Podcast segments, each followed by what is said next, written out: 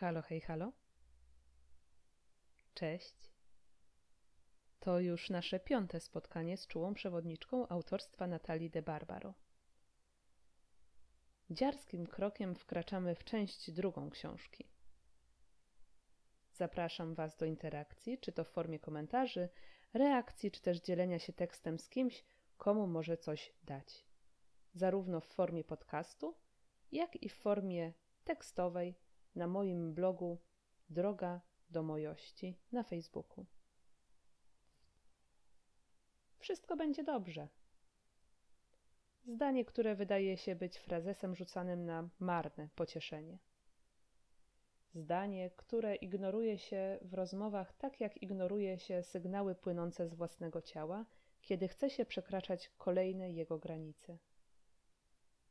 I wtedy nadchodzi pandemia, kontuzja, choroba, plaga, której nie sposób było przewidzieć. Dobrze otrzymuje swoją własną, nową definicję, a cisza, która zapada wokół, pozwala na usłyszenie komunikatu zagłuszanego przez życie w ciągłym pędzie. O tym wszystkim dowiadujemy się w rozdziale Kobieta zafoliowana. Ale co już wiedziałam? Oczywiście, że znałam klasyczne zdanie na pocieszenie: wszystko będzie dobrze. To wokół niego i zawierzeniu mu kręci się historia trudnych początków macierzyństwa autorki książki Czuła Przewodniczka. Choć jest to poruszająca historia, to nie była dla mnie punktem zwrotnym w moim dotychczasowym rozumowaniu. Jakiś czas temu zweryfikowałam już to, czym jest dobrze i że nie zawsze tym, czego bym chciała. Właściwie nie zweryfikowałam tego ja, tylko życie. Dłuższe niż zamierzone staranie się o dziecko, pandemia, decyzje zawodowe. Nie tak miało być. Miało być dobrze, a jest. Hm. Nawet lepiej. Choć zupełnie inaczej niż w planach. Jakiś czas temu dotarło do mnie też to, że nie jestem wybrańcem. Choć w mojej głowie gram rolę pierwszoplanową w filmie pod tytułem Ciekawe przypadki Pauli S., to równolegle obok mnie i na całym świecie kręcone są inne filmy. A w jednym z nich od 72 lat rolę główną gra Meryl Streep. Hm. To z jednej strony może trochę przygnębiające, a z drugiej strony wyzwalające bo nie trzeba trząść się nad każdą linijką wypowiedzianego dialogu i nad każdą sceną. Wiedziałam też o pojęciu wewnętrznego dziecka. Nie działało to jednak na moją wyobraźnię. Nie zmieniało podejścia. Wyobrażałam sobie małą siebie w sobie.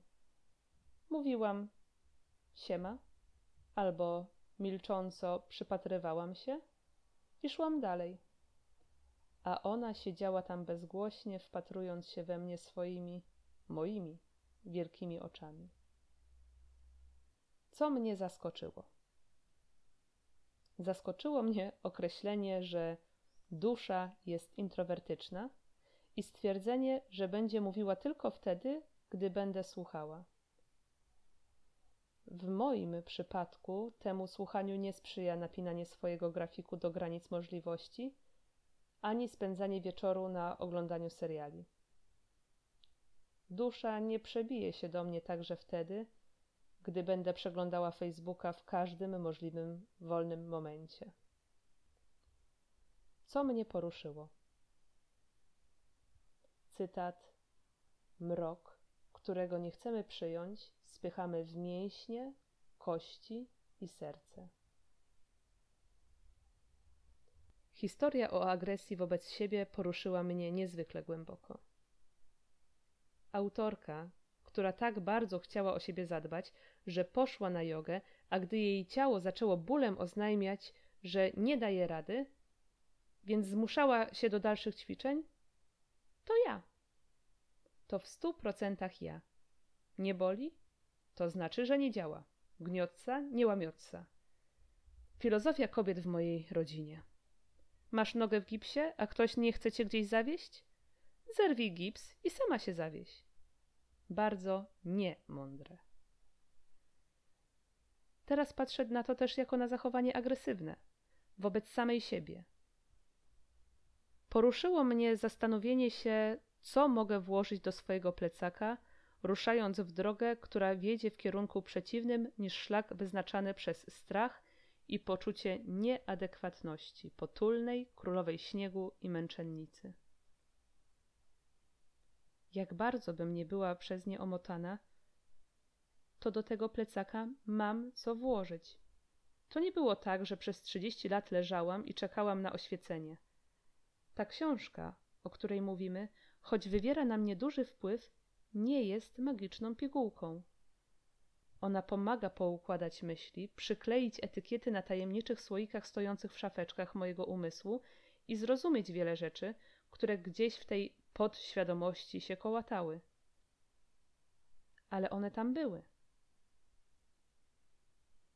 Ta myśl sprawia, że uśmiecham się sama do siebie. Brawo! Poruszyło mnie to, że często myli się to, ile kto mówi z tym, ile ktoś ma do powiedzenia.